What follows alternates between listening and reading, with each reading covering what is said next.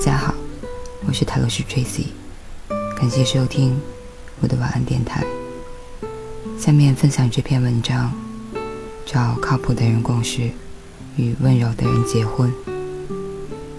转自公众号 Hugo。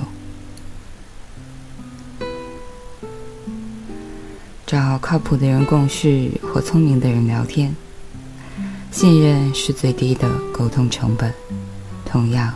也是最高的交易成本。靠谱指数要远远重要于能力指数。有能力的人越来越多，靠谱的人越来越少。德才兼备又有远见的人，永远都是这个时代所紧缺的。找漂亮的人恋爱，与温柔的人结婚。漂亮算是一个门面。但并不代表美善的内心。温柔并不是软弱，而是一种忍让的包容。漂亮的人越来越多，温柔的人越来越少。有爱的温柔，比起外在的漂亮要体面更多。若有人既漂亮又温柔，乃属上天的恩赐。靠谱和温柔现已成为严重的稀缺资源。何为靠谱？靠谱表示可靠，值得相信和托付的意思。不靠谱就是离谱，表示不切合实际，不值得信赖。如果说某人很离谱或者不太靠谱，意思就是此人让人不放心，人品不可靠，感觉靠不住。何为温柔？温柔表示温和柔顺。凡事带着忍耐、包容的爱，温柔是一种特别的内在力量，能驱散不安的情绪，能鼓励失落的心灵，能安慰受伤的灵魂，能复苏枯萎的爱。心胸宽广的人，心里一定蕴藏着别样的温柔。只要智商不低下，能力可以被培养。然而，靠谱却难以培养，它是一种与生俱来的天性。中国从来不缺聪明人，尤其是社会上流行的那种小聪明，如同学画一样，不用教，看多了自然就都会了。靠谱的人往往遵守内心的原则和底线，亏欠别人对他们来说难以接受。同时，也是内心无法逾越的一个障碍。靠谱的人大多选择宁可自己吃亏，也不愿意占别人便宜。普遍来说，靠谱的人伤害的总是最多。生活中，靠谱和不靠谱的人都极为明显，不论在职场上还是情感中。前段时间，科技创业圈因为一个人的离职引起了轩然大波。原本是一个公司的离职事件，却搞得满城风雨。大概的来龙去脉就是，F 是在公司 D 初创期以 CTO 的身份加入的，从加入到离职已经超过了六年时间。在这期间，F 也成为了公司的董事。创业公司刚开始都没有太多的资金，基本都要靠期权来吸引外部高端人才。当 F 初加入时，想必公司董事会应该已经谈妥了分配 F 多少期权，以及何时可以进行分配。一般来说，这些期权在工作满四年之后便可以要求行权兑现。六年后的今天，F 提出离职，并希望公司对他的期权进行兑现。事情越搞越大的原因在于，在 F 提出离职之后，D 公司的人以匿名的方式在知乎开始黑 F，主要攻击的内容是对 F 在任职期间没有尽到 CTO 的职责，并且质疑 F 不具备 CTO 的能力等等。个人和 D 公司没有任何关系，也不认识 F 和他们其中的任何一个。但是，就这个事件本身，至少反映了几个问题，大家可以根据自己的常识判断。首先，一个不具 CTO 能力的人，暂且不说具体的能力如何，为何能被吸引入公司，并且担任 CTO 六年时间？在这个期间，其他人干嘛去了？董事会又干嘛去了？第二，等人家离职要求行使兑现时，开始以匿名的形式黑别人，在道德层面已经处于下风。要知道，在一些大公司，只要是匿名投诉，被发现一律开除。要投诉，请实名。第三。D 公司在 F 的对外推动下，成为了一家知名并可信赖的创业公司。也就是说，这是一家只知道 CTO 却不知道 CEO 是谁的创业公司。最后，虽不知当初的期权协议如何签署，公司没有履行当初的承诺，或没有给予合理的行权，便有失诚信了。在职场上，尤其创业最难的一件事情，就是从零到一。有了一，自然就会有后面的十、一百、一千等等。每间公司也是一样，从零到一的过程最漫长和艰难。没有人会知道，在这个开始的阶段需要付出多少，牺牲多少。若是在公司创业刚起步阶段能够走到一起，还能共事。都是一种缘分和信任，信任是靠谱的基础。现实中，我们总是那么背信弃义，却又那么忠于自己。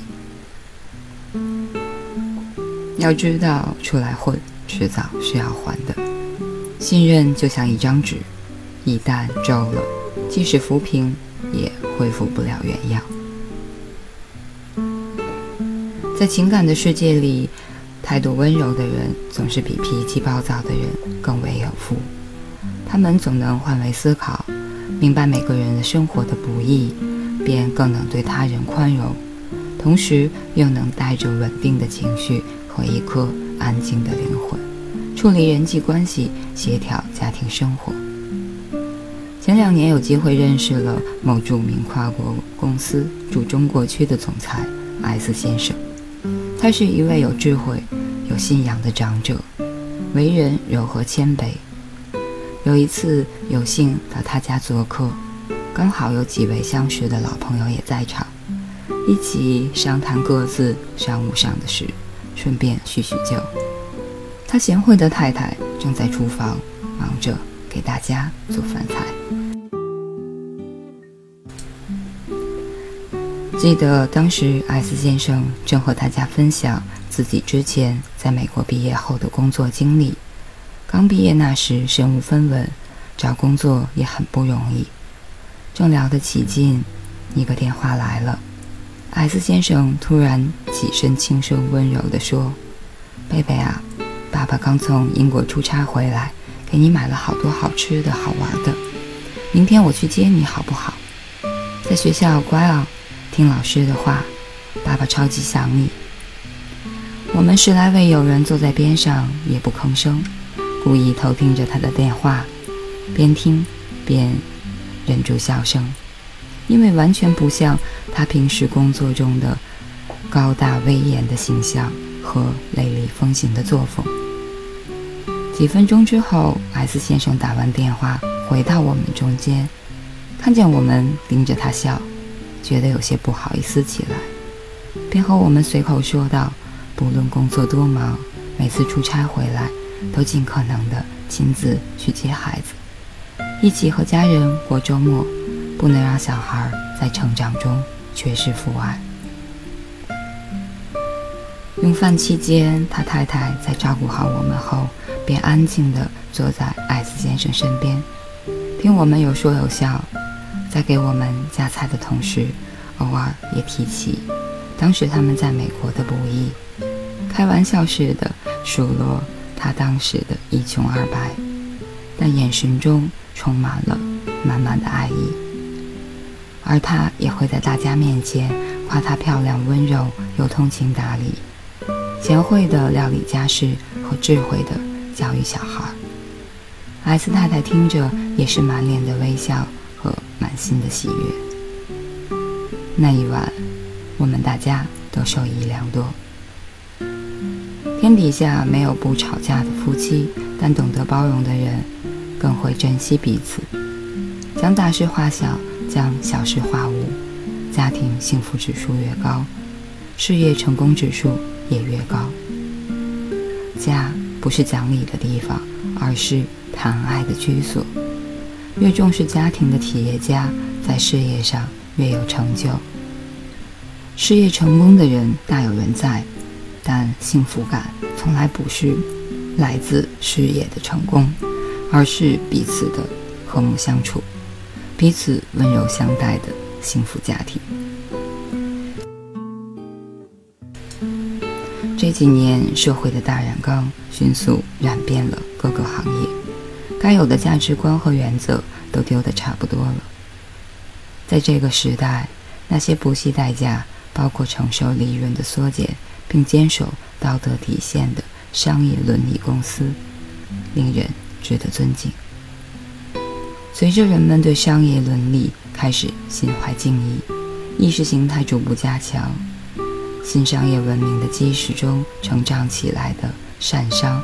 将会在不远的未来强势崛起。与此同时，在爱情世界和婚姻的关系中，每个人需要设立安全的界限，摆上负责任的态度，显出全然委身的心智。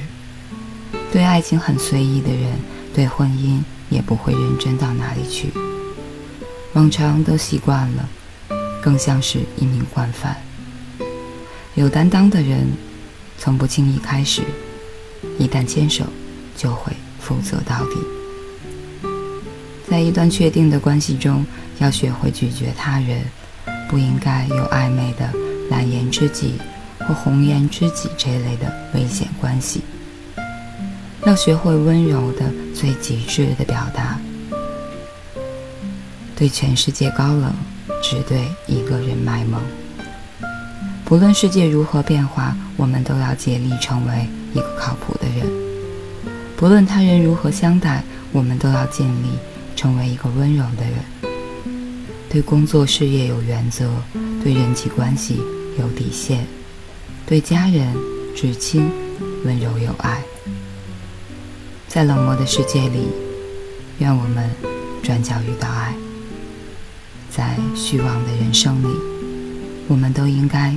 彼此坦诚相待，彼此温柔相爱。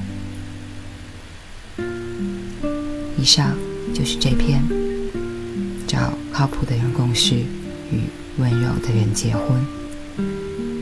感谢收听，我是泰罗斯 Tracy，晚安，好梦。